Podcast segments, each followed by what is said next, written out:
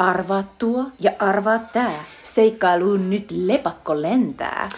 Oh, eli tervetuloa Jumikemuihin, jossa tällä kertaa puhutaan Batman Forever elokuvasta vuodelta 1995. Ja sen elokuvan soundtrackilla oli unohtumaton Sealin Kiss from a Rose. Kyllä, ja toinen aikaisemmin hitti eli U2 Hold me, thrill me, kiss Kyllä. me, kill me. Ja, tota, ja juuri muisteltiin, että silloin kun tämä elokuva julkaistiin, niin Musa-televisiossa pyöri tauotta näiden kahden biisin ää, upeat musavideot. Mutta siis tämä on Jumikemut, populaari kulttuuriaiheinen podcast. Minä olen Jutta. Ja minä olen Mikko. Ja tämä on siis Jutan ja Mikon popkemut. Ja meillä on tässä elokuvapolku, jossa aina vuorotellen Jutta tai Mikko valitsee sen kerran elokuvan. Ensin arvuutellaan sitä ja sitten katsotaan se yhdessä. Tämänkertainen elokuva on siis minun, eli Jutan, valitsema Batman Forever, äh, Joel Schumacherin äh, sarjakuvafilmatisointi vuodelta 1995. Ja jossa nähdään siis myös Nicole Kidman, joka oli Edellis. yksi pääosa esittäjä elokuvassa Tunnit, josta puhuttiin viimeksi. Juuri näin. Ja, tota, ja tämä on kyllä tota, todella tällainen eh, legendaarinen elokuva, eh, ainakin minulle, koska tämä oli meillä VHS-kasettina. Mm. Kyllä mäkin olen aika monta kertaa joskus katsonut, koska kyllä mulla tässä on jäänyt niin kuin tonne aivojen kuvakalvoille semmosia niin kuin kunnon flashbackeja. Mm-hmm. Öö, joo, Mutta siis eh, pitemmittä puheita, meidän Jumikemuissa on kolmiosainen rakenne. Ensin meillä on ajankohtainen kysymys, joka liittyy johonkin ajankohtaiseen kulttuuriaiheeseen, ja sen kysyy tällä kertaa Mikko. Sen jälkeen me puhutaan sen kertaisesta elokuvasta, joka on siis nyt Batman Forever vuodelta 1995. Pääosassa Val Kilmer, Jim Carrey, Tommy Lee Jones ja Nicole Kidman. Ja sitten sen jälkeen, kun ollaan puhuttu kaikki mahdollinen ö, järkevä ja ihana tästä elokuvasta, niin vielä tarjollaan teille Sweet Chili Dippe, eli meidän kulttuurisuositus teille. Ja lopussa Jutta arvuuttelee Mikolta, mikä on seuraavan kerran elokuva, elokuvapolullamme. ei kun Mikko arvottelee Jutalta. Ei ku, ei ku, Mä en tiedä, miten arvotteluverbi toimii. Niin, totta, totta. niin, sä, Mikko on valinnut sen elokuvan ja mun pitää arvata, mikä se on. Kyllä. Okei, ei mennä liian vaikeaksi. Ja sen elokuvan pitäisi jotenkin liittyä tähän Batman Forever. Niinpä! Mä odotan innos, innolla Tommy Lee Jones-aiheisia elokuvia esimerkiksi. Mutta pide, pidemmittä puhetta, ajankohtainen kysymys. Ole hyvä Mikko. Ö, pari viikkoa sitten kerrottiin tämmönen vähän outo uutinen, jota mä luulin, että se oli jonkinlainen aprillipila, mutta ei. Ö, vuonna 2016 julkaistusta Moana, tai Suomessa Vajana, ö, animaatioelokuvasta. Ollaan tekemässä aina live, ac- live action versiota, jonka yhdessä pääosassa on myös alkuperäiselokuvassa äännäytö Dwayne The Rock Johnson. Ö, ja tää oli mulle jotenkin äh, vähän niin tosi iso yllätys. Ensin, koska siitä on tuntuu, että tosi vähän aikaa, että se tuli se äh, Moana. Pari vuotta. Äh, ja se Moanahan on, on siis mä, äh, se syy tietysti on se, että Moana on edelleen Disney Plusan yksi katsotuimmista elokuvista. Ja why not, koska Moana on ihan mahtava. Mä olen muun muassa tämän vuoden aikana äh, katsonut sen varmasti jo about kymmenisen kertaa. En siis kokonaan, mutta siis todellakin tyttäreni rakastaa tätä elokuvaa. Kyllä. Äh, minä katson sen hänen kanssaan ensimmäisen kerran.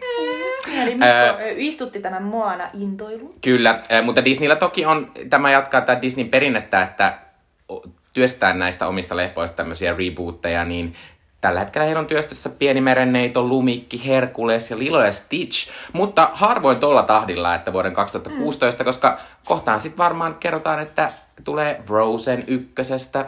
Sehän on seuraava Siis aivan tietysti. varmasti kyllä tulee, ei tässä kauaa Kyllä, mene. mutta viime aikoina on kerrottu myös muita tämmöisiä mun, mun mielestä vähän ehkä väsyneitä reboot-uutisia. Alkuperäisestä Harry Potter-kirjoista tehdään tämmöinen sarja HBOlle tai Maxille, koska tällä viikolla kerrottiin myös, että HBO Maxin nimi muuttuu vain Maxiksi, äh, koska se yhdistyy Discovery-palveluun. Aivan.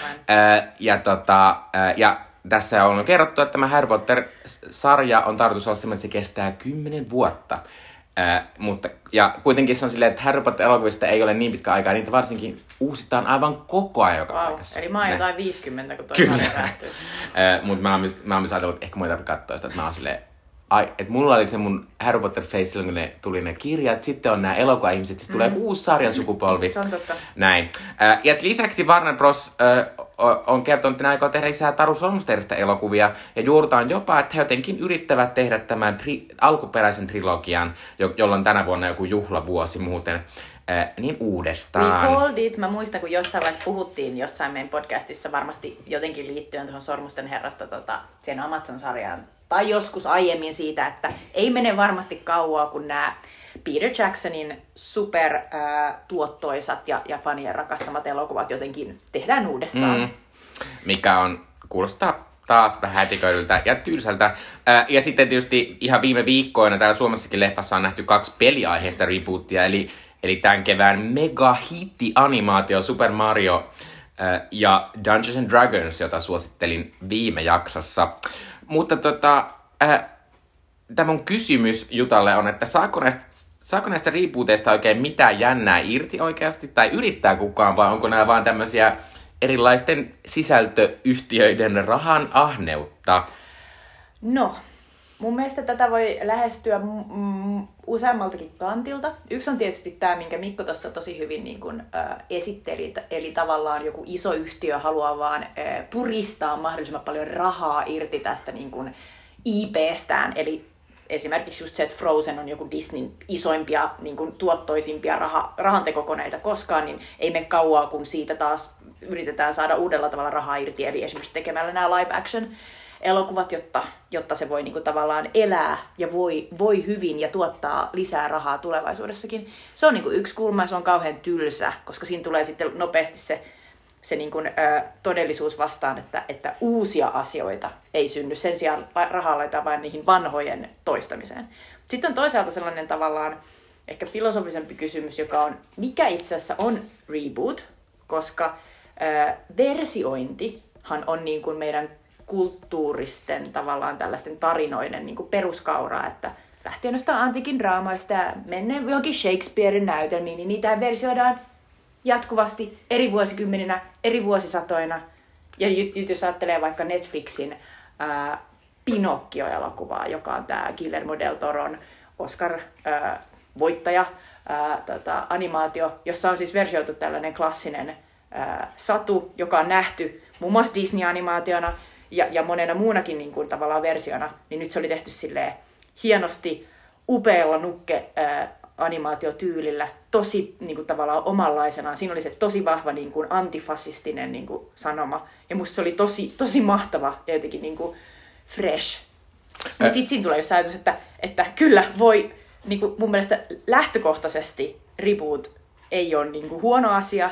Se on eri asia, että millä tavalla sitä, niin kuin, millä tavalla sitä tehdään. Niin, Ja että se, vaat, vaan- että se vaatii niiltä tekijöiltä niin näkemyksellisyyttä. Niin, koska, se. koska haluan sanoa myös tämmöisen tämä ehkä meni kaikilta ihmisiltä ohi, mutta myös Disney julkaisi viime vuonna äh, äh, uusin, uusinta version Pinokkiasta, jonka pääosassa oli Tom Hanks, ja silti kukaan ei katsonut sitä. Toi on kyllä ihan mieletöntä, koska todellakin ei mitään muistikuvaa Sieltä tällaisesta. Disney Plusista se löytyy. Aivan.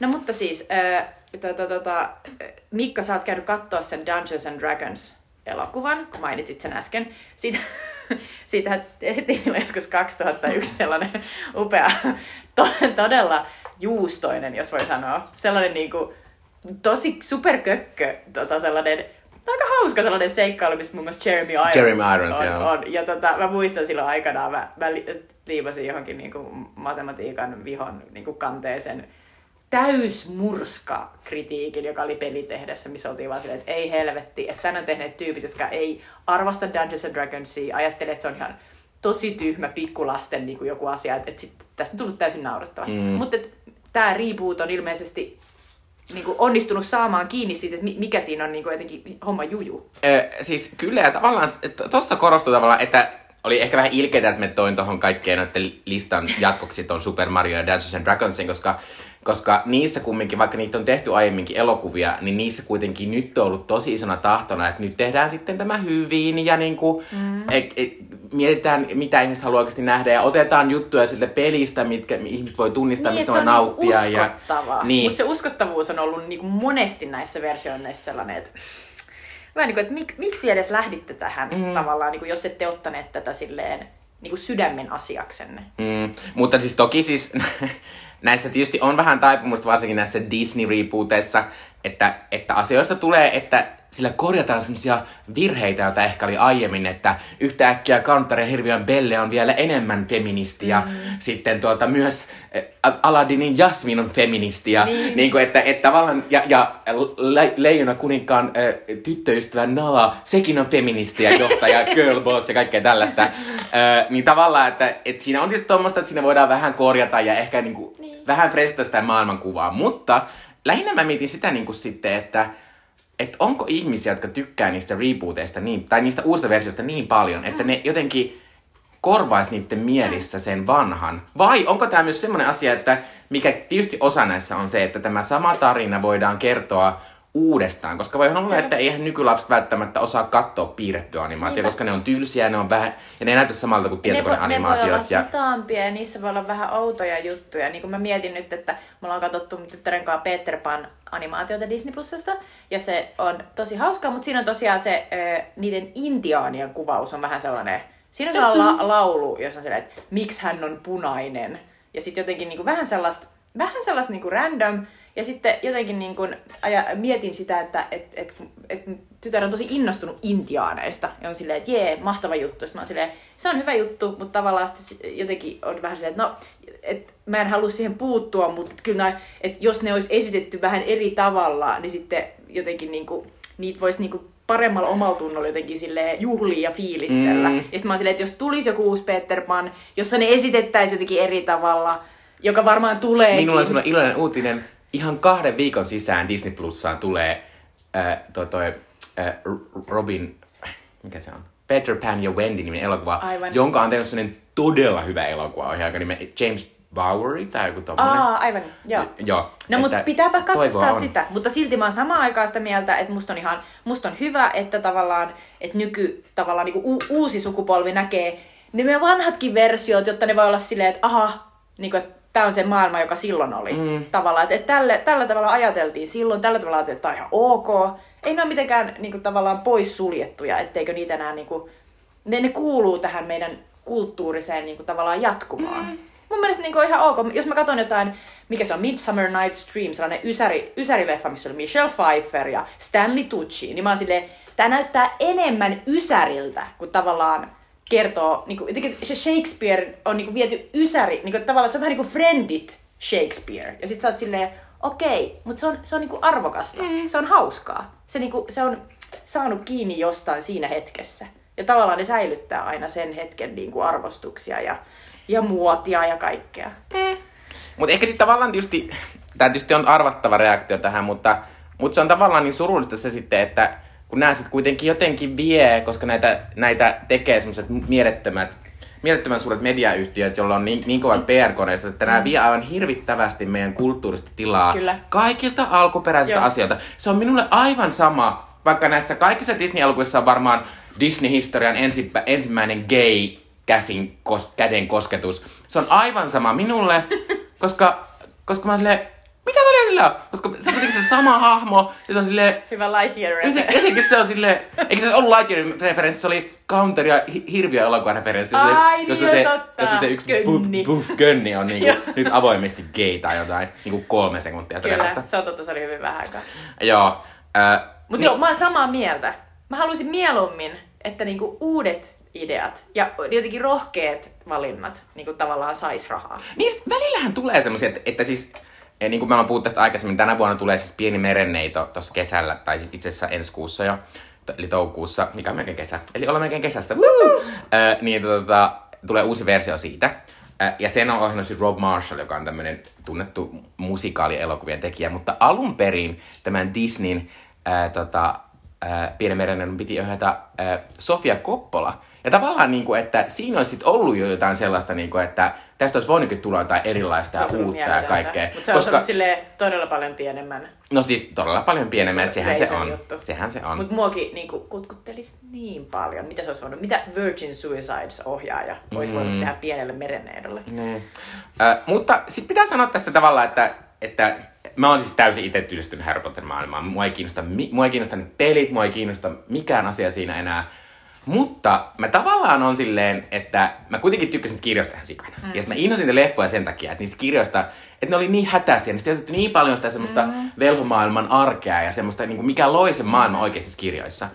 Niin tavallaan tämä sarjamuoto on tosi mielenkiintoinen. Mm. Ja sitten toinen mielenkiintoinen asia on tämä tämmöinen logistinen asia, että mistä ne löytää tommosia lapsinäyttelijöitä, jotka voi olla siinä niin kymmenen vuotta ja olla uskottavia mm. koko ajan jotenkin silleen niin, mä tekiks ne sen vaan sellaisella The Crown-tyylillä? Niin, tai, tai tota Game of Thrones. Siinä ei ollut mikään ongelma vaihdella. Niin, ei Game of niin. Thrones, vaan House of Dragon. Joo, joo, just näin. Eikö just näin, että tässä on hirveästi noita referenssejä, että se voi tehdä jotenkin silleen hauskasti. Mä mietin kanssa siinä, että mä en ole lukenut tästä mitään niistä sisäl- sisällöistä onko kerrottu, että onko, se, niinku, onko ne Harry Potter, tai onko tämä uusi Harry Potter-sarja mahdollisesti niinku ai- aikuisempi tai tummempi, mm. mutta mua just ärsyttää, niin sitten en mä, en mä katso ikinä uudestaan niitä Harry Potter 1, 2, 3, vaikka Sirius Musta on aika kuuma, mm. mutta kun ne on niin, ne on niinku niin lasten niin, elokuvia, että kyllä mä nyt voin nähdä, että niinku tavallaan, jos erityisesti niinku lasten seurassa katsoo, niin fine, mutta niinku aikuiselle niin musta tuntuu, että ne alkaa vasta siitä Ehkä liekehtivästä pikarista eteenpäin. Mutta mulla on vähän semmoinen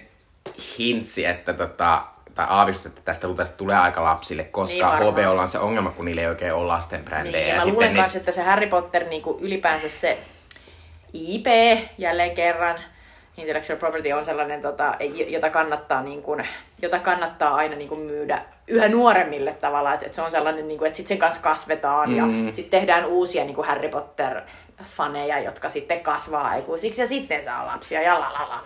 Ää, mut, ja tietysti, mutta tietysti Harry Potteriin liittyy nykyisin se, että kun esimerkiksi tämänkin sarjan päätuottaja yksi on J.K. Rowling, joka niin. on tämmöinen hirvittävän transvihamielinen ihminen, jota emme halua enää tukea ainakaan, en halua tukea ainakaan omilla rahoillani. Mm.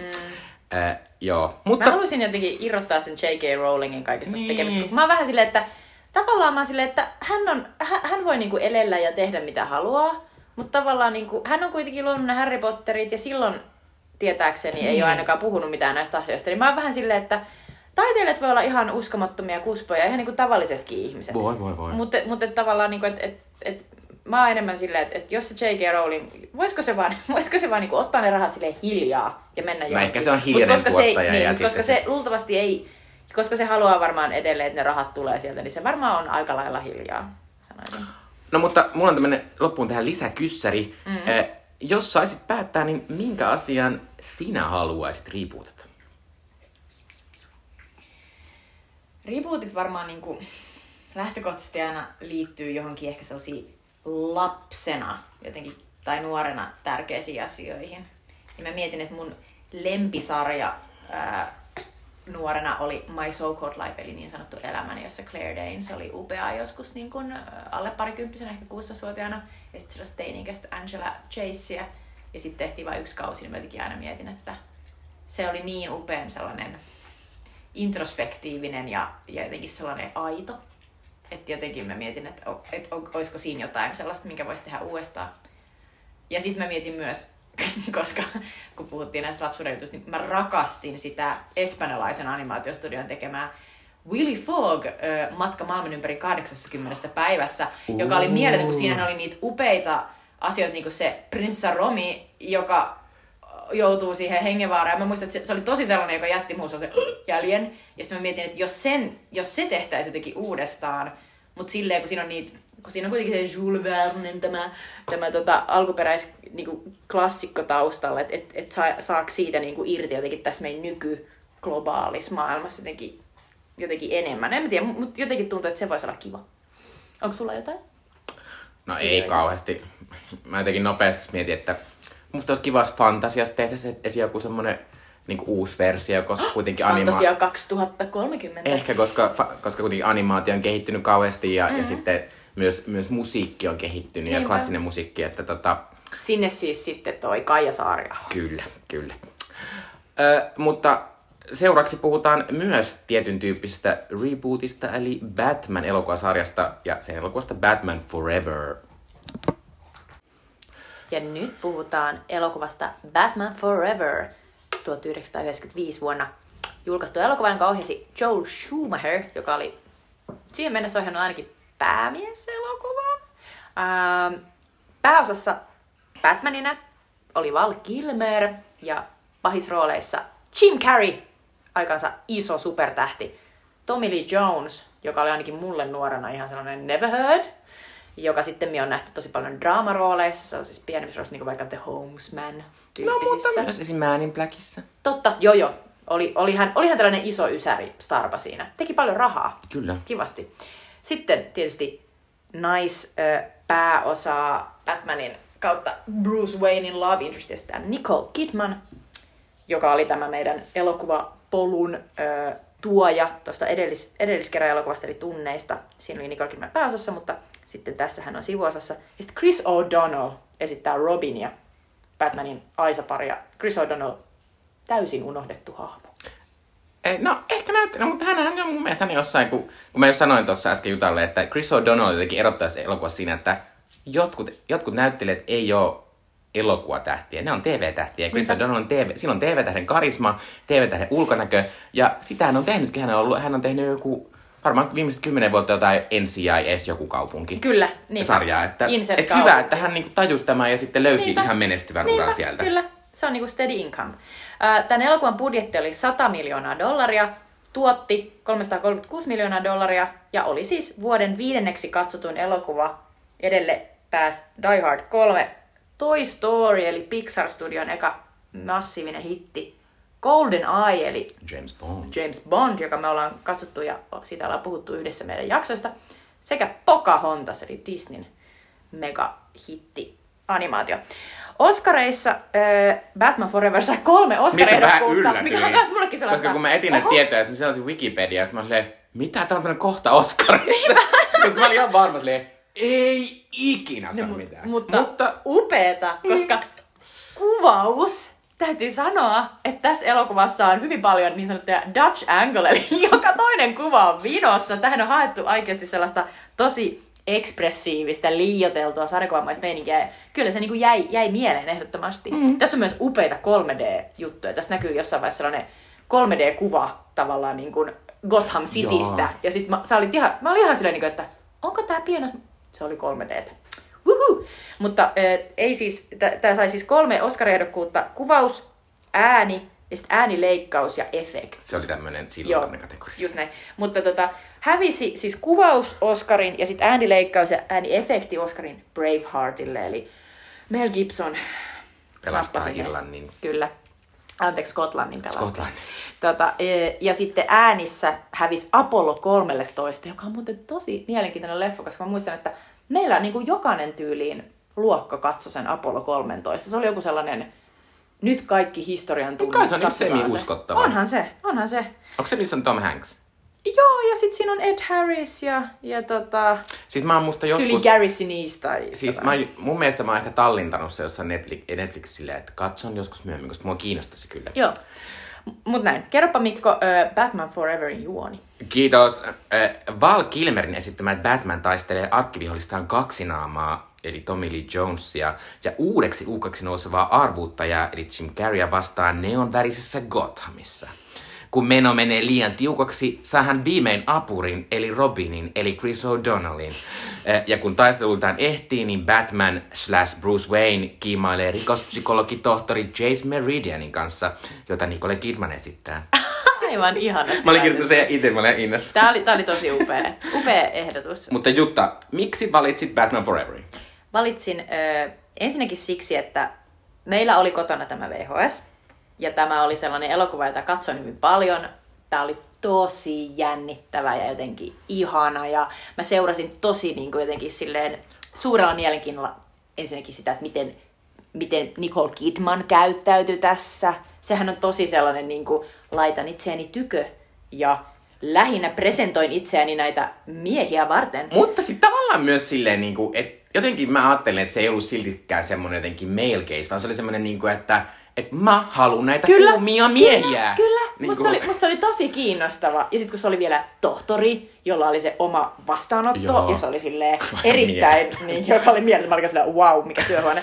Mutta siis, että se oli sellainen niin kuin independent woman. Mä seurasin sitä tosi tarkkaan, ja mä just olin tosi, tosi niin kuin jotenkin fiiliksissä näistä pahiksista, ja jotenkin tämä oli tosi jännittävä. Niin musta oli hauska jotenkin äh, katsoa tää taas uudelleen. Mä usein valitsen tähän tällaisia niin kuin nostalgia, nostalgia tota, hittejä. Sitten toisekseen äh, mä halusin katsoa äh, tämän Batman Foreverin, koska tää on tavallaan, meillä on niinku, tavallaan Batmanit on tehty selle, näitä live action Batmanit on tehty kolmessa tavallaan osassa. Et meillä, tai no nykyisin ehkä neljässä, nykyisin neljässä, mutta tavallaan niin kuin, isosti meillä on tehty niin kuin, ensin Tim Burtonin niin kuin, tavallaan tyylisiä Batmaneja, sitten on tehty näitä Joel Schumacherin tyylisiä Batmaneita, ja sitten on tehty näitä Nolanin Batmaneita. Ja sitten on tehty muitakin Batmaneita, mutta tavallaan tuossa on niin kuin sellaiset isot luokat. Mm. Burtonit, Schumacherit ja Nolanit. Niin sit mut jotenkin niinku tää, tää Schumacherit on musta sellainen, jolle eniten naureskellaan, eniten ajatellaan, että, niinku, että ei tähän kannata oikein käyttää aikaa eikä vaivaa. Ja musta tää on kuitenkin sellainen elokuva, joka on jättänyt muuhun sellaisen jäljen, että tää on tosi värikäs, tää on tosi vähän sellainen quirky, tää on aika sellainen humoristinen, ja musta tää ei lyö läskiksi tätä koko juttua niin pahasti kuin se Batman ja Robin, joka on se Joe Schumacher toinen, niin sen takia mä haluaisin katsoa tätä. Ja sitten kolmas syy on tota Jim Carrey, koska musta ee, tämä elokuva ö, edustaa just tätä Jim Carreyn naaman vääntelyvaihetta, ö, ja kaikki eivät siitä pidä, mutta mun mielestä Jim Carrey on tässä aikamoinen luonnonvoima. Musta se, se on hyvässä ja pahassa, mutta mut, mut jotenkin mulle on jäänyt sellainen, että mä halusin katsoa vielä niin jotenkin tuoreen silmin, että mitä se Jim Carrey tekee tässä tekee ihan helvetisti asioita. Joo, ja sitten se on jännä, niin kun mä jotenkin muistan sit Jim Carreyn uran jotenkin aikataulua vähän väärin, koska siis, siis mä jotenkin muistin, että tämä Batman Returns tuli aika paljon sen jälkeen, kun se oli tehnyt Ace Venturaa. Mutta ei, se sen, musta Ace Ventura 2 julkaistiin samana vuonna, kun tämä elokuva julkaistiin. Just näin. Eli se on sitä sen niin kuin tässäkin on sellaisia kohtauksia, missä vaan... Ulostaudun semmosesta, semmosen Sarvikuonon. va, sarvikuonon perseaukosta. Kyllä, joo, se on siinä Ace Ventura kakkosessa. Tyyli. Ei tässä elokuvassa. Joo, ei tässä. Vähän. Mutta, tota, mutta nämä oli siis ne syyt. Eli nostalgia, Batman, katsahdus ja Jim Carrey. Joo, ja musta on ihan mahtavaa katsoa tämä, koska me juteltiin siis edellisestä Batman-elokuvasta Batman Returnsissa meidän Jumikemut jaksossa 56. Äh, Ja tavallaan siinä me puhuttiin jonkin verran siitä, miten sitten Burtonille kävi vähän huonosti näiden Batmanin kanssa, että vaikka ne tuotti ihan okosti rahaa, niin sitten tämmöiset täysin taloudelliset syyt ajo siihen, että Warner Bros. päätti, että hei, että jos päät enää tekisi näitä, että voit olla tuottajana mukana, mutta että annetaan tämä jollekin, joka voi tehdä tämmöisiä vähän värikkäämpiä äh, elokuvia, joilla voi myydä äh, McDonald'sin niitä Happy Meal-leluja.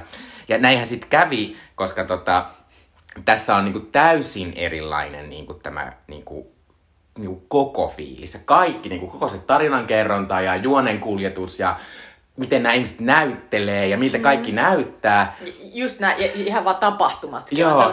Niin kuin, ei, ei edes, musta nykyisin jos sanotaan sarjakuvamainen, niin mä ajattelen ekana sarjakuvaromaaneja ja on silleen, niin kuin, että ne voi olla ihan aikuisten niin kuin, tavallaan niin kuin, maulle, yle, ne on yleensä tehty näin, mutta tässä ajatellaan sellaista niin kuin, niin kuin pissakakka-pieru tyyppistä. Joo, ja vähän, ja vähän semmoista, mitä sä niinku voit lukea silleen, kun syöt jotain muroja niin, samalla. Tai näin, jotenkin niin sen joku tyyppistä. sellainen niin kuin, uh, mä en tiedä, akuankka.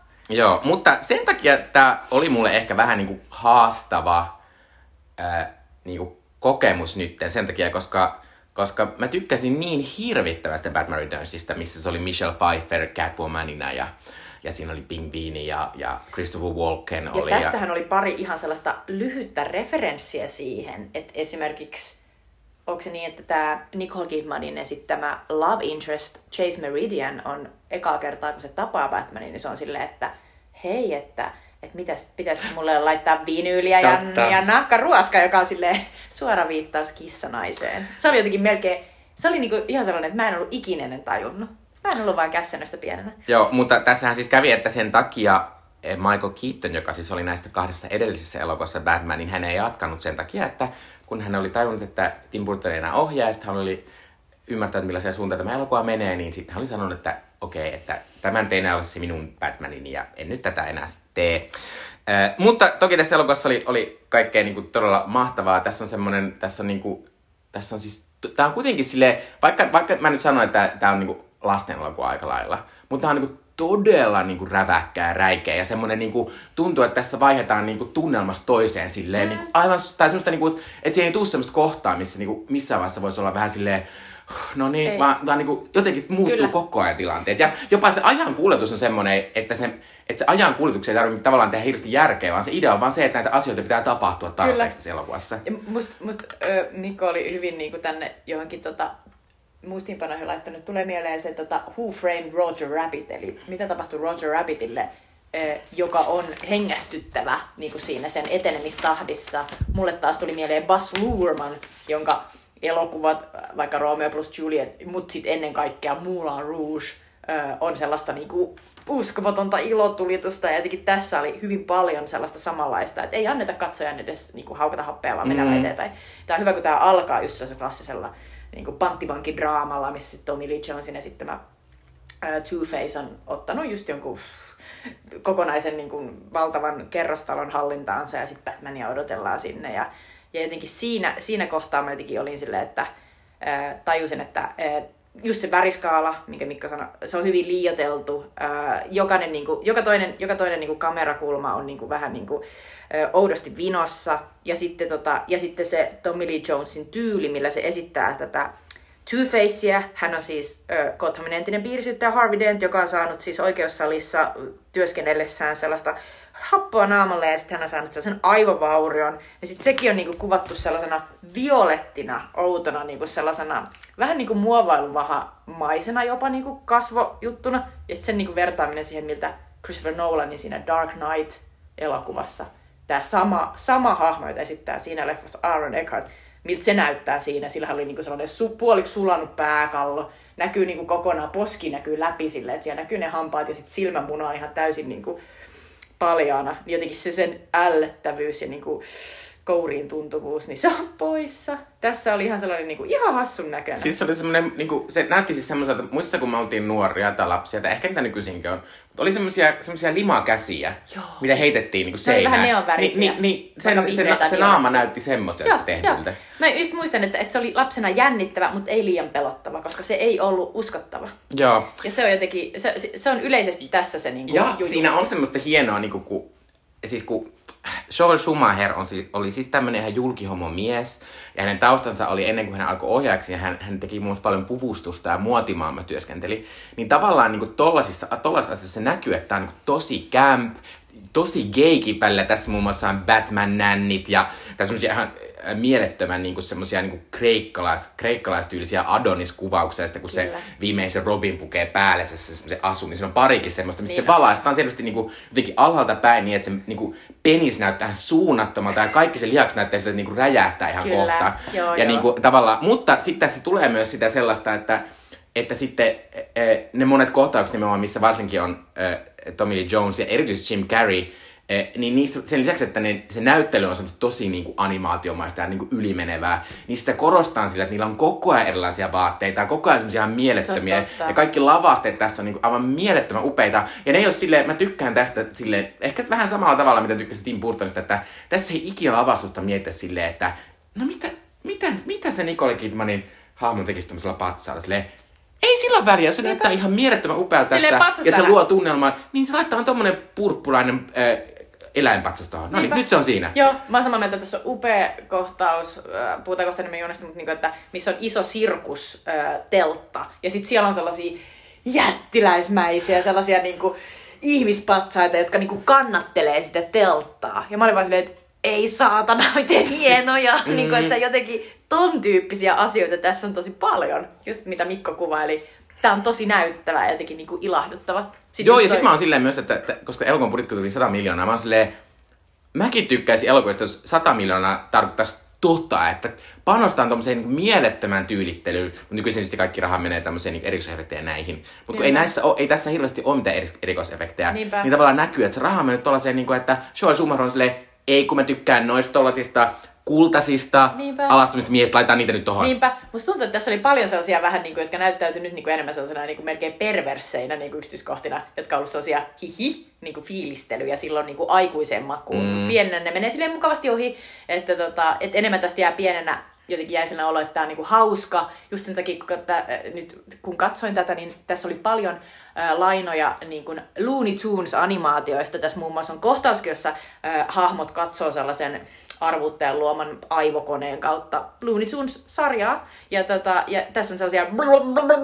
Niin kuin, tässä on tällainen sähkö, sähköisku äh, tällaisille pahiksille, jotka silleen niin kuin lakoaa. Niin sitten ne, vaikka kuinka kauan kuulostaa, joka on ihan sellainen niin kuin täysanimaatiosta pöllitty juttu. Ja sit kun me ollaan kuitenkin semmoista ikäpolvea, että kyllä niinku telkkarista tuli jonkin verran Looney Tunesia, niin me niinku tunnistan niinku Niinpä. heti, että et, et sekin on silleen. Mutta mä haluan sanoa vielä tuosta Joel Schumacheria, sitten, sitten miten hän on gay ja miten hän kuvaa varsinkin Chris O'Donnellia. Mä laitoin Instagramiin kuvan siitä, siitä semmoista yhdestä kohtauksesta, missä varsinkin Chris O'Donnell on sidottu, ja sillä näkyy se, näkyy se juttu. Mm. Ja oikeasti viisi eri niin kuin about mun ikäistä gay-miestä oli silleen, joo, toi, toi asia teki musta gayn. Oh my että, god. että, että, se oli todella Schumacher, merkittävää joskus. Gay maker. Gay maker. Ja, ja Schumacher äh, taisi kuolla, Kyllä. Äh, olisiko ollut viime vuonna? Joo, toissa toissa vuonna, Mutta, mutta joka tapauksessa Rip Joel, koska tämä on tosi upea, upea työ. Äh, ja toi piti vielä sanoa, että, että tota, äh, jotenkin niin kuin, no, niin kuin Mikko mainitsi, niin, niin tota Joel Schumacher sai tämän työn, koska hän varmastikin vakuutti niin kuin, ö, tuotantoyhtiön siitä, että hän pystyy myymään enemmän Happy Meal-aterioita. Ja pystyykin ensimmäinen sana, tai siis lause, jonka Batman sanoo tässä elokuvassa on I'll get drive-through. Eli kun Alfred, hänen miespalvelijansa kysyy, että laitanko mukaan voileivän vai miten lähdet tästä nyt tonne työ, työhommiisi, niin se sanoi, että haen jotain, haen jotain drive-throughsta, niin se, Se on, on- sitä käyttiin, se on siis, aivan sitä älytöntä. Mäkkäri-mainoksissa, mä Ei, ei, muistan. Ja niin kuin se, oli, se, että se on elokuvan ensimmäinen repla Batmanilta, niin kertoo täydellisesti jotenkin tämän elokuvan jotenkin sen kluun, että miksi tää on tehty. Joo. Mä haluan nostaa tässä vielä, nyt kun puhutaan tämmöisistä oudosta populaarikulttuuriasioista, mikä tässä on, niin tota, siis tässä on semmosessa aivan random kaksinaaman ö, tyttöystävän roolissa Drew Barrymore. Know. Mä oon silleen, Drew Barrymore on suunnattoman kuuluisa Niinpä. ihminen. Se oli mahtavaa, kun tässä vaiheessahan Drew Barrymore, Ja, joka on siis ja se toinen on Madonnan bestis. Debbie Mazar, Kyllä. niinpä, jonka mä siis tunsin pienen. Debbie Mazar oli ö, pahis Beethoven kaksi elokuvassa. Totta niin olikin! Siitä sen tunsin. mutta, tota, mutta siis tämä Drew Barrymoren päätyminen tähän elokuvaan ö, liittynee siihen, että kun Drew Barrymore tuli tunnetuksi E.T. Spielbergin superhitti-elokuvasta, tästä ihanasta pikkutytön roolista, ja sitten hän on tällaisesta isosta Hollywood-suvusta, vanhemmat ei, ei olleet niinku parhaita vanhempia, Drew käytti alkoholia ja kaiken maailman kamoja ja niin kuin päätyi joskus ää, alta 15-vuotiaana jo vierotushoitoon ja sitten hän teki tällaisen ison muuvin, eli otti sellaisen ns-eron vanhemmistaan, eli hänen vanhempansa eivät enää päässeet niin kuin, sanelemaan hänen elämäänsä, ja sitten hän oli tosiaan vierotuksessa ja oli pois vähän aikaa Hollywoodista, niin, niin tämä elokuva on tehty sen jälkeen, siis kun hän on tyyliin tullut sieltä. Ja niin kuin mä luulen, että tässä on ollut aika isosti tämä tällainen vähän niin kuin uh, baby steps Niin, niin, niin. kuin aloittaminen, koska tämän jälkeen... Baby Steps Comeback. Niin Vähän aikaa sitten, tämän, tämän leffan ö, tota, jälkeen ehkä pari-kolme vuotta perästä tuli sellainen ha- Happily Ever After, Never After, siis sellainen... Onko se niin se tuhkimo-asia? Joo, sellainen tuhkimo-elokuva, jossa Drew Barrymore näyttelee pääosa Angelica Huston on ö, paha äitipuoli. Ja se elokuva oli ihan mega hauska. Mä muistan, että, että lainasin sen monta kertaa ja katsoin sitä kavereiden kanssa. Joo, ja pitää sanoa, että, että musta äh, Drew Barrymorella on tässä niinku semmoista ihan tosi kivaa, semmoista semmoista Betty Boop-maista semmoista, Niin niinku, on. semmoista energiaa. Joo. Et en mä sano, että se on mitenkään huono tästä, mutta se on, se on vähän kummallista. Varsinkin siis, tietysti me nykyisin aika monet unohdetaan se, että Drew Barrymorella on tommonen todella karu äh, niinku, menneisyys, koska Drew Barrymore on vielä nykyisinkin tosi kuuluisa. Hänellä on nykyisin semmoinen tosi suosittu talk show Kyllä. Amerikassa. Jossa hänellä oli sitten vähän aikaa sitten tämän, tämän Never After Ever elokuvan tota, tällainen reunion Melanie Linskin ja sitten sen toisen näyttelijän kanssa, jotka käsittää niitä pahan äitipuolen ö, tyttäriä, jotka tota, kiusaa sitä tuh- tuhkimaan siinä leffassa. Uh, no, mutta ihanaa, että Drewllä menee hyvin, Niinpä, koska on Drew on juttu. sympaattinen. Ja Drew sitten on ihana. Drewtä on myös eh, todella moni mun lempikoomikko osaa imitoida Drewtä silleen vähän ilkeästi. joo, sillä on tosi hauska oma tyylisä. Ää, tota, mut joo, puhuisin hetken ää, Jim Carreystä ja Jim Carrey meiningistä.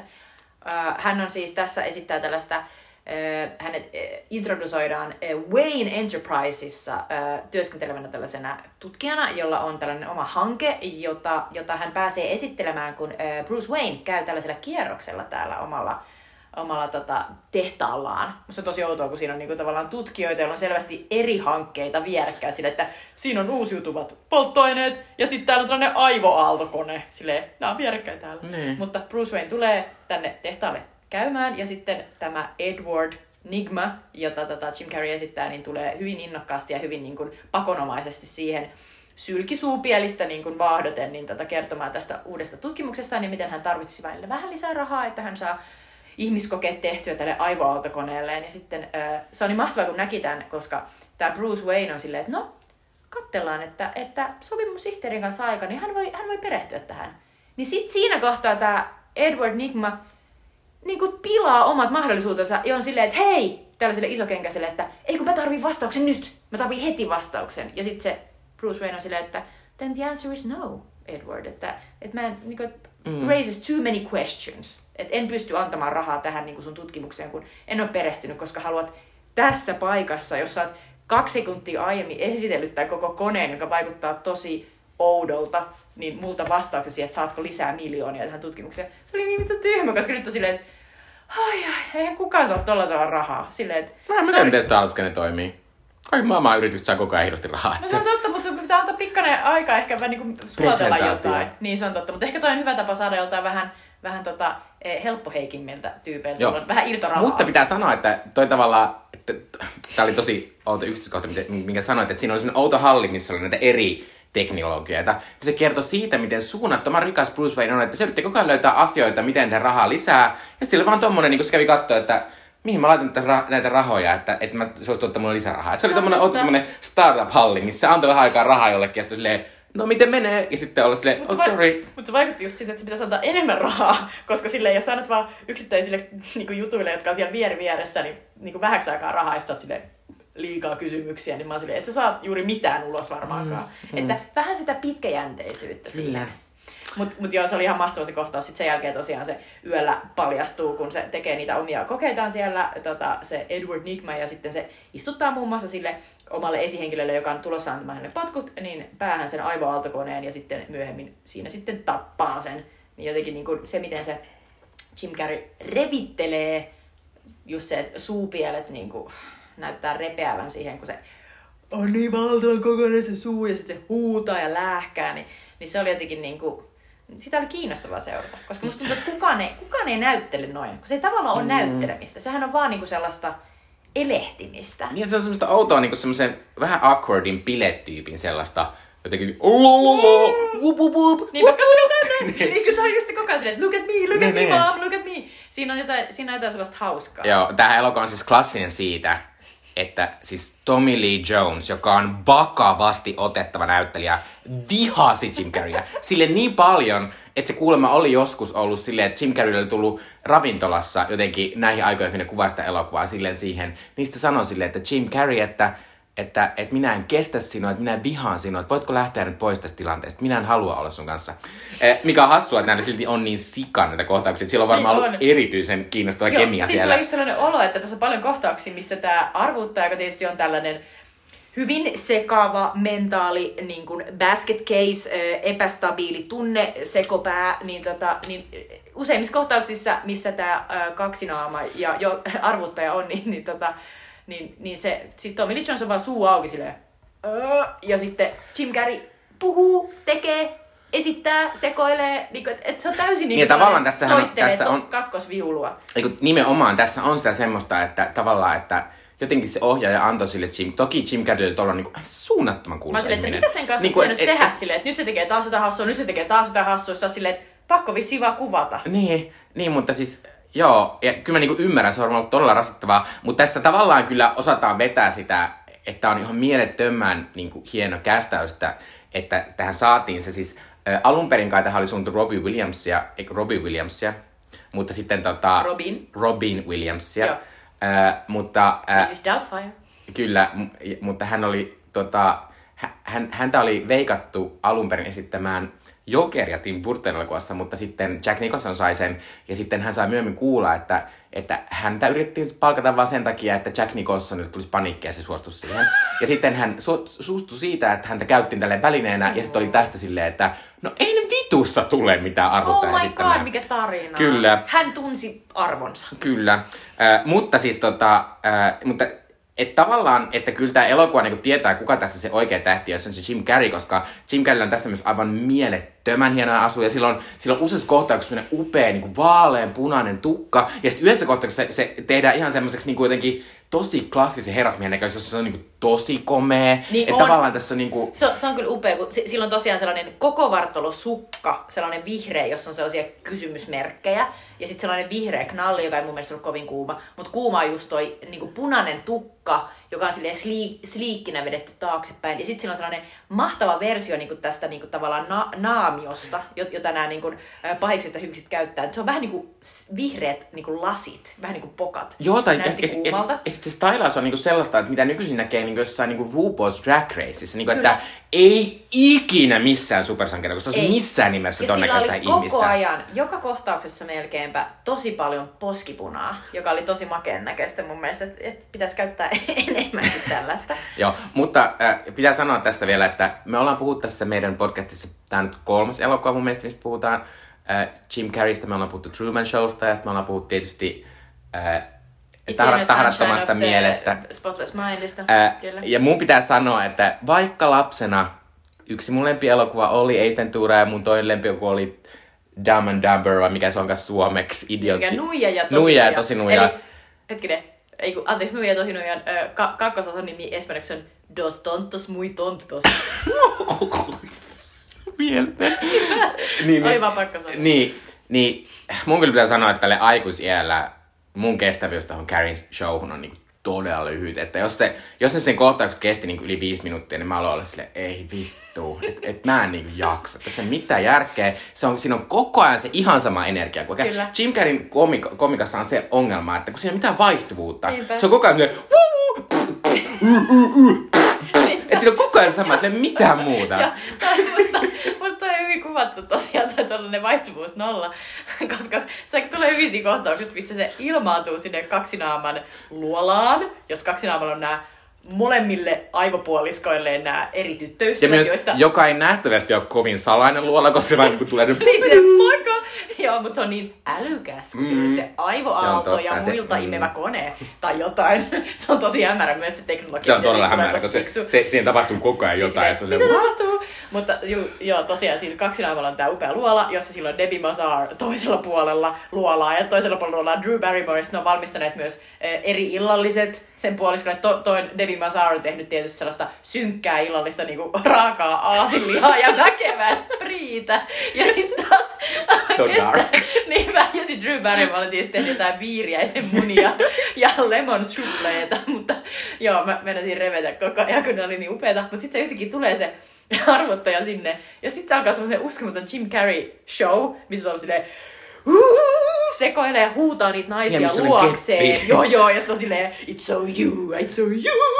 Ja sellainen, niin kuin, sitten uude, uudestaan tulee toi sama siinä niin kuin, ihan loppukohtauksessa, missä arvuttaja on saanut äh, Batmanin tu, niin kuin, houkuteltua sellaiselle oudolle saarelle, mihin se on siis niinku kidnappannut sekä tämän love interestin, tämän ää, niinku tyttöystävän Chase Meridianin, että sitten myös sen Robinin. Ja sitten se, silloin ää, niinku se Jim Carreyn ää, ja sitten arvottaja juttu on sellainen ää, Let's meet our contestants, sellainen tota, äh, game show Joo, host kyllä. läppä. Se heittää sitä monta kertaa siinä leffassa. Mä en tajunnut sitä pienenä, että se niinku toistuu, mutta tulee sellainen olo, että onko se käsikirjoitettu siihen vai onko se vaan Jim Carrey adlippia? Et se on vaan silleen, että nyt mä vaan niinku no, heitän omaa settiä, täältä se tulee. Musta on vaikea nähdä, että niin, se olisi käsikirjoitettu. Mutta mut se on jotenkin hauska. Ja sitten niinku jotenkin Jim Carrey niinku omasta meiningistä jotenkin...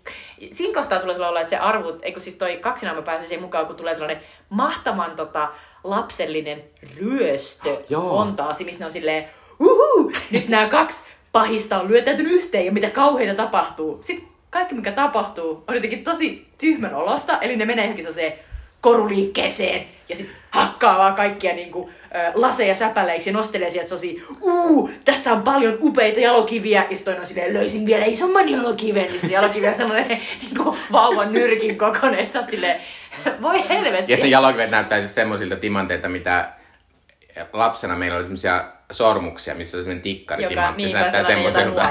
Joo, joo. Ja sitten ne niinku sekoilee tolleen ympäriinsä. Mutta ne oli, ne oli tosi hauska kohtauksia, koska niistä tuli silleen aikuiselle, niinku, joksi luen itse, niin tuli sellainen olo, että mitä te olette jotenkin tyhmiä? Olisiko teidän pitänyt tehdä jotain muuta? Sille, te se rehaatte jossain niin kultasepän liikkeessä ja sitten jotenkin saatte jotain koruja ja sitten tulee se mahtava aikahyppy, missä ne yhtäkkiä niinku, ihan niinku, musta hyvin epäselvästi seuraavassa kohtauksessa arvuuttajalla, eli tällä Edward Nigmalla, on sellainen ihan järkyttävän iso business, josta se on myynyt kaikkiin Gothamin koteihin sen aivoaalto. Joo, ja se on Gothamin kuuluisin poikamies, väisty Bruce Wayne. Niinpä, sit siinä on sellainen mahtava, just sellainen Rita Tainola-tyyppinen sellainen tota, juortoimittaja. Sillä oli ihan upeat silmälasit. Niin oli. Sellaiset Siinä- eri, erilliset siivet siellä päällä. Kyllä, se oli aina silleen, uuu, niin kuin, että oh Edward, olet nyt tavoitellun poikamies. Mutta sitten siellä upeassa hyväntekeväisyysjuhlassa, here comes Bruce, Brucey!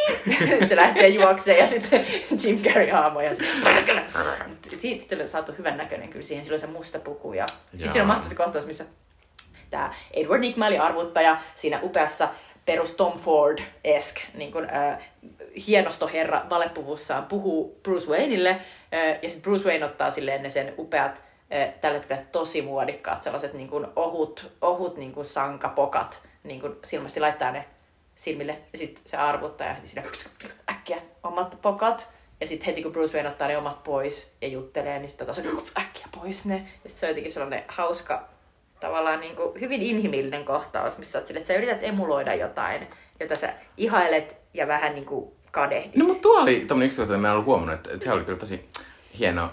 Öö, mutta pitää sanoa, että tästä nyt puhuttiin, alettiin puhumaan Bruce Wayneistäkin, öö, koska näissä, varsinkin näissä öö, Tim Burtonin elokuvissa, mutta myös vähän näissä öö, Schumacherin leffoissa on, että et kyllä se aika lailla näiden pahisten jalkoihin jää se öö, Batman esittymistä kuka vaan. Mutta mä tiedä, Val Kilmer ei niin jotenkin jää musta ihan niin pahasti kuin esim, esim Michael Keaton jäi siinä edellisessä elokuvassa.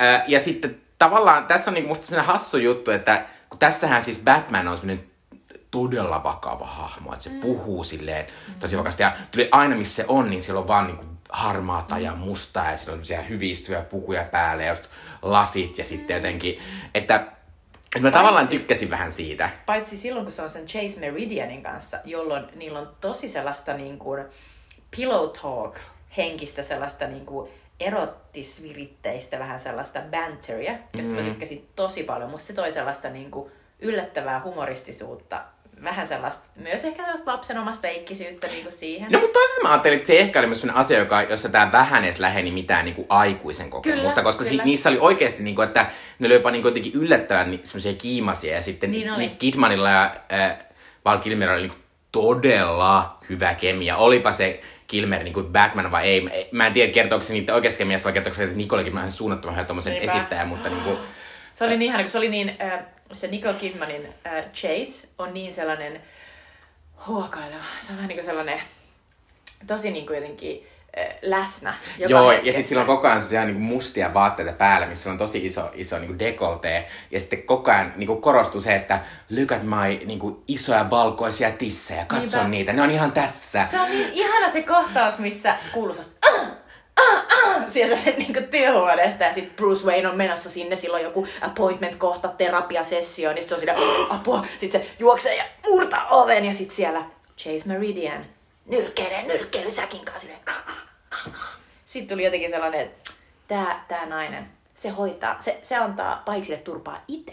Joo. Siinähän on se ajatus. Ja siitä mä tykkäsin pienen. Oli Ja sitten tavallaan, tavallaan kun sen, sen niin kuin Brucen ja Batmanin kautta tämä elokuva niin kuin yrittää vähän sitä sellaista jonkinlaista, että tässä olisi mukaan joku, joku vähän isompi ja syvempi ja jotenkin hienompi teema, koska tässä on tosi monia kohtauksia, missä kor- korostaa semmoista niinku, niinku kahta eri, että on tämä Bruce ja tavallaan vastaan Batman, mm. ja sitten, mutta kuitenkin ne on niinku sama henkilö. Mutta siinä on esimerkiksi se, että, niinku, että tämä Chase Meridian, eli Nicole Kidmanin hahmo, niin on, se on rakastunut ensin, ensin Batmaniin, mm. mutta sitten se vähiten rakastuu Bruceen, ja sen pitää alkaa antaa niinku, niinku, äh, ää, ää, hylätä se Batman ja sanoa, että sori, en tykkääkään sinusta enää, vaan tykkään tästä toista. Ja ne on sama tyyppi, vaikka, sitä ei, vaikka tietysti olevinaan se Nicole ei sitä tiedä. Ja sitten tietysti tämä kaksinaama on toinen tämmönen, joka on niinku, mm. tavallaan, se on, se on visuaalisesti vaan. Mutta sitten tässä toisaalta on sitten vielä se Robin-asia, mikä tässä Totta. tulee. Että tavallaan siinä on sitä, että Robinissa ja Batmanissa tosi paljon samaa, ja sitten Robin, Batman kuitenkin haluaa olla silleen, että toimin yksin, ja emme ole sama, ja jotenkin, En halua että... sinulle tätä taakkaa. Kyllä, ja tavallaan, että, että tässä on niinku tavallaan sellaista, että vähän yritetään ehkä jonkinlaisia Mm. tämmöisiä teemoja, mutta sitten tietysti kaikki jää sen, niinku, sen niinku junan alle. Ei siinä ole Kyllä. mitään järkeä siis siinä. Kyllä. Ja jotenkin tuntuu, että, että, että myöhemmin vaikka Nolanin äh, Batman Begins sai niin tietysti tosi paljon enemmän kiinni siitä sen Bruce Waynein traumasta tavallaan. Niin että et, et se, se vanhempien menettäminen. Ja si- sitä on käytetty kyllä, niin kuin, sitä on käsitelty jokaisessa. Siis jokaisessa niin Batmanissa Toki, toki. tietysti. Ja, ja tässäkin se tehdään. Tässä mun mielestä oli kiinnostavaa, kun se kertoi just se Bruce sille, tota, sille, sille Robinille jotenkin siitä, että et joo joo, sä haluat kostaa ö, kaksi naamalle siitä, että, että se tappoi sun perheen. Siitä me ei ole vielä mainittukaan, mutta se on tosi upea se kohtaus, missä on se sirkus, jossa tämä Robin ö, alun perin niin esiintyy perheensä kanssa. Ne on sellainen Flying Graysons, sellaiset tota, ä, strapetsi taiteilijat ja sitten, sitten se kaksinaama kaappaa sen sirkusesityksen ja siellä on pommi ja sitten se tota, Robin lähtee sitä pommia heittämään johonkin ulos ja sitten se onnistuukin niinku, heittämään sen pommi johonkin niinku, mereen, mutta sitten sinä aikana niin se kaksinaama on tota, ampunut jollain hemmetin kona, konetuliaseella ja sitten sen niinku, koko perhe on tipahtanut sieltä, kun ei ole ollut sellaista turvaverkkoa ja se on kuollut niin sit se haluaa kostaa kaksi naamalle. Ja sit Batman on silleen, että joo joo, jos sä kostat sille, niin se ei auta sun tuskaan. Ja sit sun pitää vaan niinku mennä uudestaan jonnekin niinku yön pimeyteen ja, ja niinku löytää aina uusi asia, jonka sä voit niinku tehdä, jotta se lähtisi pois se tuska. Että sä yrität auttaa ihmisiä, ottaa kiinni pahiksia, mutta se tuska ei hellitä. Se on silleen, että se ei auta. Se ei auta niinku se kostaminen, että usko minua, mä tiedän. Siinä on jotain sellaista niinku, tavallaan sellaista tosi hienoa, syväl, syvällistä, tavallaan aikuismaista siinä, että, että se on tehnyt niinku sen valinnan joskus. Että se on lähtenyt sinne tielle. Siinä ei kerrota, kenet se on kostanut. Onko se niinku, mutta että tavallaan just ajatus siitä, että se kosto ei Mutta ylipäänsä, että se, että se niinku hakkaa niitä rikollisia, niin, niin. se Niin. niinku yrittää koko ajan etsiä vähän sitä Niinpä, apua. Niinpä. Äh, joo, mutta näistä hienoista aikuismaisista teemoista tein tällaiset niin kuin sormilainaushipsut, äh, niin, tota, niin onhan tämä nyt niin lapsen elokuva. Sekin, kun mä äsken kehuin, että kun äh, Jim Carreyn hahmolla on niin paljon eri, eri vaatteita, mä oon aivan varma, että osa, osa sitä syytä, minkä takia sillä on niin paljon eri vaatteita, on, että saadaan neljä eri action-figuuria. Kyllä. Ja sitten tässä on todella paljon näitä Batman niin kuin, juttuja. Tässä on Batman-auto, Batman-vene, Batman-lentokone, joka oli musta ihan hieno kyllä. Niinpä, vaikka myöntää. joo, joo. Ja sit mä olin koko ajan silleen, hetkinen, jos tää Batman-lentokone muuttuu tää sellaiseksi Batman sukellusveneeksi, niin kuka menee keräämään ne vanhat osat joskus? Onko se Alfred vai kuka? Eh, Ja sitten tässä pelataan, jossa nämä pahikset pelaa semmoista Batman laivan ammuntaa. Ja mä oon aivan sata varma, Mä että julkaistiin semmonen Eikö Batman mä laivan arvasin, että se on joku ammunta. Hasbron Joo, joo. Näin. Ja sitten, ja sitten eh, toki, ja ylipäänsä tässä on vaan semmonen, niin kuin, mitä me just tuossa alussa sanottiin, tässä on niin vahva semmonen l- ehkä niin kuin lapsille ja nuorille suunnatun niin kuin anima, siis ei kun, siis sarjakuvan fiilis, vaan niin vahvasti. Ja sitten se jotenkin, ja sitten pitää sanoa tästä myös, että että tää on musta vähän, niin kuin, vähän tyhjää sekoilua tosi paljon. Tässä on musta tosi monet action-kohtaukset on aika toisteisia. Ne on semmosia, että niitä saman, samannäköisiä niitä, niitä kaksinaaman niitä rikolliskumppaneita. Jotka kaikki on semmosia, niillä on huput, niillä on semmoset mustat nahkaliivit ja mustat housut. Ja sitten, ja sitten se Val Kilmer tosi epäuskottavan hitaasti koko ajan kaataa niitä silleen Niinpä. PAU! Piu! Ja sinne koko ajan, tom, ihan koko ajan tommosia kohtauksia. kuulu, niinku, puuttui vaan toi ääni. Kyllä. Ö, niin, niin, ja sitten mulla vähän se ongelma on se.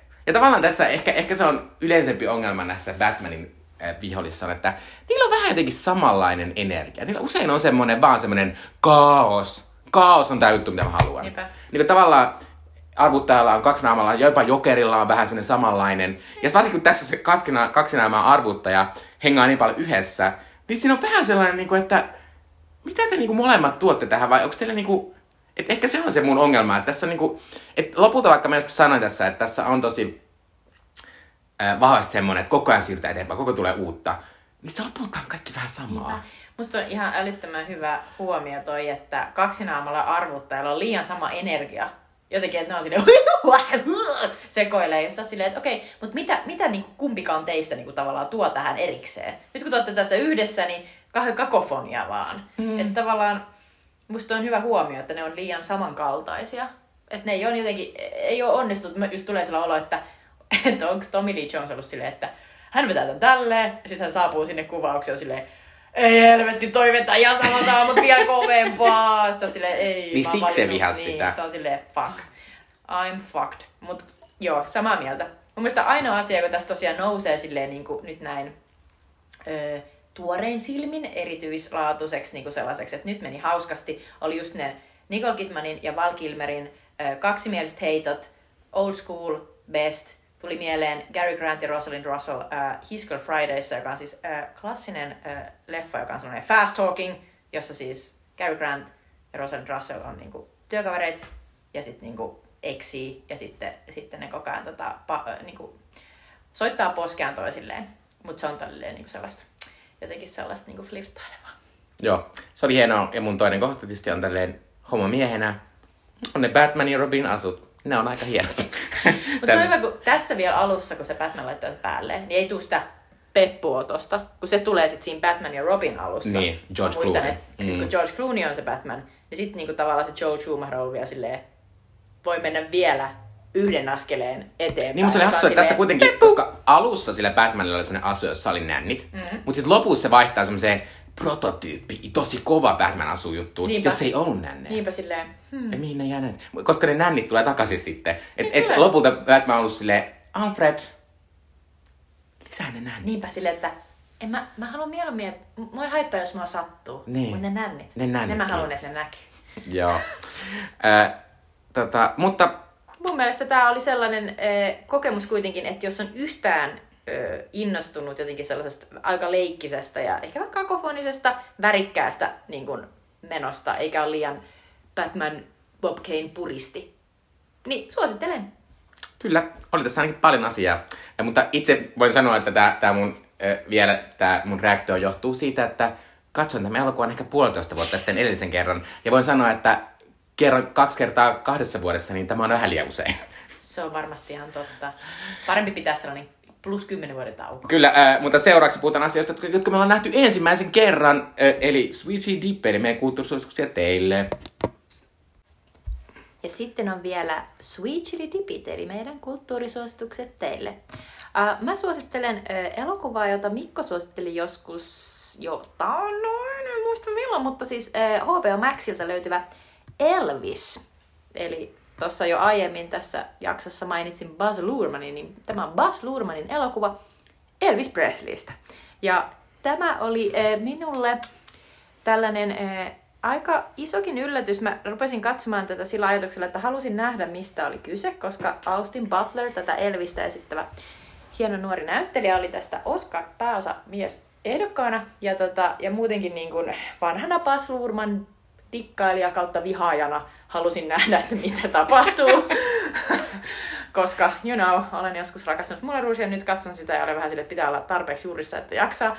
Mutta tota, mut musta tämä oli aidosti äh, hämmentävä kokemus, koska niin kuin Mikkokin aiemmin silloin äh, tätä suositellessaan puhui, niin tämä elokuva siis kertoo tavallaan äh, Tom, äh, Tom Hanksin esittämästä äh, tällaisesta tuottaja-jäbästä, joka siis äh, ryöstää käytännössä Elvis Presleyn, eli niin kuin, tavallaan äh, edustaa häntä ja sitten loppujen lopuksi äh, sitoo hänet sellaiseen käsittämättömään Las Vegas-diiliin ja jotenkin niin kuin, leikkaa häneltä siivet. Ja tämä esitetty tosi, tämä on hyvin vahvasti Elvis Presleyn äh, niin kuin tavallaan muistoa niin kuin nostava, jotenkin sellainen kunnioittava elokuva. Ja, ja myös Preslin tota, sukulaiset ovat, ovat rakastaneet tätä tulkintaa ja, ja nähty niitä elokuvan, niin ihmettele, koska tämä tämä Tom Hanksin esittämä innoittava manageri on tietysti niin kaiken pahan alku ja juuri. Mutta, ää, ja myös tämä Tom Hanksin ää, hahmo on tosi jotenkin epämiellyttävä ja sillä on tosi epämiellyttävä sellainen proteesi. Niistä on tosi, se on niin ylipäänsä epämiellyttävä niin kuin seurata. Mutta sitten toisaalta tässä elokuvassa yllättäen Baz Luhrmann onnistuu hengittämään ennen kaikkea tietysti tämän Austin Butlerin loistavan, loistavan tota, öö, niin kuin tosi vaikuttavan, öö, todella paljon Elvistä oikeasti niin kuin emuloivan esityksen kautta niin kuin uutta virtaa siihen Elvikseen, joka ei siis lähtökohtaisesti kiinnostanut minua yhtään. Et mulla ei ollut mitään, mulla ei mitään Elvis-suhdetta. Vanhemmat ei kuunnellut Elvistä. Mä vaan tiedän, että Elvis on niin kuin valtava niin kuin legenda, joka on vaikuttanut. Tämän elokuvan kautta mä tajusin, että, että Elvis, Elvis niin kuin, Tom Jones on niin kuin Elvis-emulaattori, siis mm. sellainen, joka vaan niin kuin esittää tavallaan. Tietysti Danny on ihan täys Elvis, mm. niin. Meillä on valtava määrä niin kuin sellaista kulttuurikaanonia, joka on niin kuin Elviksestä lähtöisin. Tietysti Elvis itse tässä elokuvassa tuodaan hyvin esille mun mielestä se, että, että hän ottaa niin kuin sen koko musiikillisen niin kuin, jotenkin sen jotenkin, tyylin, ja... tyylin niin kokonaan niin kuin sellaiselta gospel tavalla ja sitten sellaiselta niin kuin, ja, ja niin kuin mustilta, niin kuin, mustilta laulajilta ja sitten tota, ja musiikin tekijöiltä. Mutta mut se oli ihmeellistä, että Elviksestä tuli jotain kouriin tuntuvaa ja jotenkin niin kuin, äh, innostavaa ja jotenkin, jotenkin ei, mä en niin kuin seonnut niin kuin usein, saatan seota silleen, niin kuin, että oh, tää on niin kuuma ja upea siitä Austin Butlerin niin kuin Elvis esityksestä, koska tässä tuotiin myös sellainen, että, että miten järkyttävän vaikeaa on esiintyä niin, niin täpöllä koko ajan. Että se, miten hikinen ja miten niin kuin jossain kokonahka-asussa niin kuin jotenkin, sille, jotenkin tavallaan kaikkensa antanut se Austin Butler koko ajan oli, niin se toi mun mielestä esiin hyvin sen, että oikeasti on tosi va- vaativaa olla esiintyvä artisti. Ja siinä tuli se olo, että apua, mäkin olen hakenut joskus teakkiin. Onneksi mä en päässyt ja mä en kestänyt tota. Mä ihan silleen, ei, ei minusta ole tuohon. Mä oon aivan liian kermapeppu. Siis niinku jotenkin, että et se, oli, se on tosi vaativaa. Se sai mut niinku kunnioittamaan. Tuo elokuva sai mut kunnioittamaan entistä enemmän niinku tavallaan sitä, että joku antaa kaikkensa niinku illasta toiseen. Mm. Siinä on tosi hyvin kuvattu se, että miten se Elvis on sen kauhean manageridiilin kautta niinku, sidottu jostain niinku, ketjusta sinne Las Vegasin stageille. Ja se oli tosi vaikuttavaa se Austin Butler on aivan mahtava. Ja jotenkin niin tosi, olin hämmentynyt. Että voin suositella tätä kyllä, niin kuin, just ei tarvi olla yhtään innostunut Elviksestä. Joo, mä muistan, kun mä suosittelin tätä, niin mä sanoin, että mä suosittelen ja en suosittele, koska tässä elokuvassa on semmosia niin semmosia niin paskoja valintoja, jotka on silleen mitä vittuun helvettiä, anteeksi kielin käyttää, mutta myös sit semmoista niin oikeita, upeita klooria ja loistoa ja semmoista niin ihan todella hienoa elokuvaa. Eli ja olen edelleen sitä samaa mieltä, mutta tämä on kyllä sellainen elokuva, että en kyllä ikinä katsoa uudestaan. Mä voin katsoa semmoisen, jos tästä ikinä tehdään versiosta leikattu kaikki osat, mistä Tom Hanks on niin Joo, pois. Vaikka siitä voi, tulla vähän, siitä voi tulla vähän epäymmärrettävä elokuva, mutta tota, Ei se se on parempi elokuva. Sen, tiedät, mistä on kyse. Kyllä.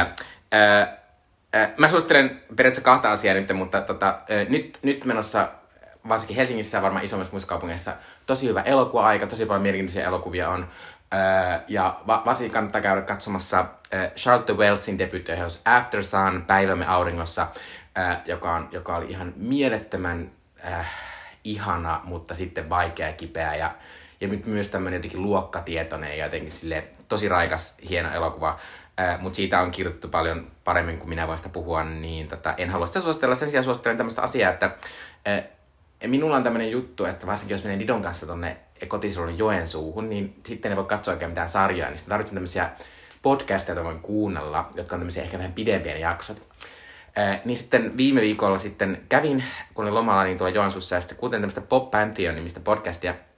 Se on tämmöisen amerikkalaisen DJ Louis 14-nimisen DJ-tyypin ää, pop podcasti, jossa jokaisessa jaksossa käsitellään vain yhtä artistia ja heidän uransa, heidän historiaa, heidän paikkaansa niin kuin populaarikulttuurissa ja siitä ylipäänsä semmoisesta niin kuin, siitä heidän uransa silleen, niin kuin, että miten se näkyy niin kuin eri vaiheissa, niin kuin, että miten maailma muuttuu, mutta muuttuuko tämä artisti ja bla bla bla. Ja tässä on tosi hyviä niin kuin, asiantuntija aina tämän juontajan kanssa puhumassa siitä. Ja tietysti koska mä oon tämmöinen joka, joka rakastaa tämmöisiä suuria amerikkalaisia, varsinkin pop-tähtiä, niin tää on mulle ihan, ihan mannaa. Ne jaksot kestää joku puolitoista tuntia ja ja esimerkiksi niillä on semmoinen kolme jaksoa pitävä semmoinen Madonna-kokonaisuus, jossa käydään niin Madonnan nuoruus, sitten Madonna se, se semmoinen outo uusi nousu 90-luvulla, 2000-luvulla, mutta myös sitten se sen vähän semmoinen surullinen lamannus, mikä tapahtui mm. sitten 2010-luvulla. sitten mä kuuntelin semmoisen Justin Timberlake-jakson, mikä oli mieletön siinä, että Justin Timberlake nousi tämmöisestä niin kuin, pop-tähdistä maailman kuulemaksi pop-tähdiksi ja sitten semmoisessa oudoksi, noloks ääksistä kaikki vähän vihaa. Joo, joo, ja sitten ne tekee kuitenkin tämmöistä vähän pienemmistäkin artisteista, kuten Robinista Ruotsin lahipop-maailmalle ja Charlie XCXstä, joka on yksi mun lempareista, niin ne on tehnyt tosi kivat jaksot niistä ja puhuu niistä nimenomaan sitä, että miten he ehkä ovat tämmöisiä niin kuin outoja niin kuin edelläkävijöitä, missä sitten voidaan löytää myöhemmin, että, niin, että tämä oli tämä Robinin juttu silleen viisi vuotta sitten ja nyt se on tässä, tässä niin kuin, äh, äh, Billie Eilishin kappaleessa. Äh, ja seuraavaksi aion kuunnella Beyoncesta tehdyn kolmen jakson, jakson äh, tämmöisen kokonaisuuden myös sen takia, että alle kuukauden päästä menen katsomaan Beyoncéa Tukholmaan. Äh, mutta tosiaan, jos yhtään kiinnostaa tämmöiset äh, isot pop-tähdet ja, ja jotenkin niin tosi syvälle menevä keskustelu niistä, mutta myös muistus niistä, miten mielettömän hienoja kappaleita noilla kaikilla artisteilla on, niin kansi kuunnella Pop Pantheon. Se varmaan löytyy kaikkialta, mistä voi kuunnella podcasteja. Mutta äh, sitten siirrymme tähän meidän äh, jakson loppuhuipennukseen, eli äh, Jutan pitää arvata, mikä leffa me katsotaan äh, seuraavaksi. Ja koko elokuva maailma on avoinna ainoastaan semmoisella limitillä, että tämän elokuvan, joka me seuraavaksi katsotaan, pitää jotenkin liittyä tähän meidän tämän jakson elokuvaan. Ja me kerätään tässä semmoisia pisteitä, ja ää, se eka, eka saa 10 pistettä, niin sitten saa toiselta body bisset tai muuta alkoholia. Meidän tilanne on tällä hetkellä, että, että minulla on kolme pistellä, pistettä ja Jutalla on kaksi pistettä. Eli se menee niin, että mä kerron Jutalle kolmen, kahden ja yhden pisteen vihjeen. Ja Jutta saa niin paljon pisteitä, missä arvaa. Eli jos se arvaa heti, niin saa kolme pistettä, jos se ei arvaa heti, niin saa kaksi bla bla. Mutta jos Jutta arvaa ylipäänsä, niin sitten minä saan yhden pisteen, niin että mulla ei ole tavallaan liikaa halua Niin, tehdä näistä liian vaikeita Niinpä. näistä kysymyksistä. Niinpä. Mutta minä voin kertoa nyt, että nämä aloitetaan kolmen pisteen vihjeellä. Tämä elokuvan, tämä tie tästä Batman Returnsista tähän elokuvaan ei voisi olla suorempi, koska Val Kilmer aloitti melkein heti, kun se oli lopettanut tämän elokuvan kuvaamisen, kuvaamaan tätä elokuvaa. Mä voin tätä jännittävää elokuvaa. Mä en tiedä, auttaako se, mutta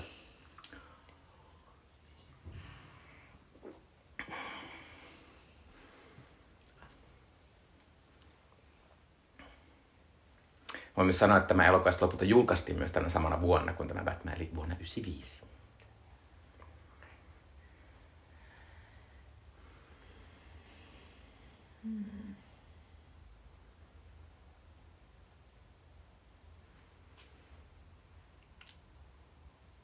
Tuleeko mitään? Pyhimys. Ei, ei ollut pyhimys. Ö, Kahden pisteen vihje. Ö, Tässä Batman Foreverissa ö, Kilmer jää ehkä vähän tämmöisen kahden suuren miesnäyttelijän tähden varjoon. Ja ö, ehkä myös tässä seuraavaksi elokuvassa, jossa hän näyttelee Al Pacinon ja Robert De Niron kanssa. The Heat! Kyllä! Woo!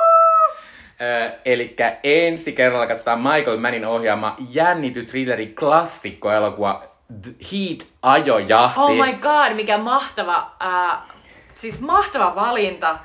Tää on tosi kiinnostavaa nähdä, koska tässä on myös mieletön Al Pacino ja Robert De Niro syövät samaa, samassa illallispöydässä, mutta kuvattu eri päivinä. Oh no. Joo, joo, tää on, tää on upea. Tää, tää elokuva on ihan huippu. Kyllä, ja tämä on myös helppo katsoa, koska tämä löytyy muun muassa Disney Plusasta ja lähes kaikista su- isoimmista vuokrauspalveluista. moi moi! Moi moi!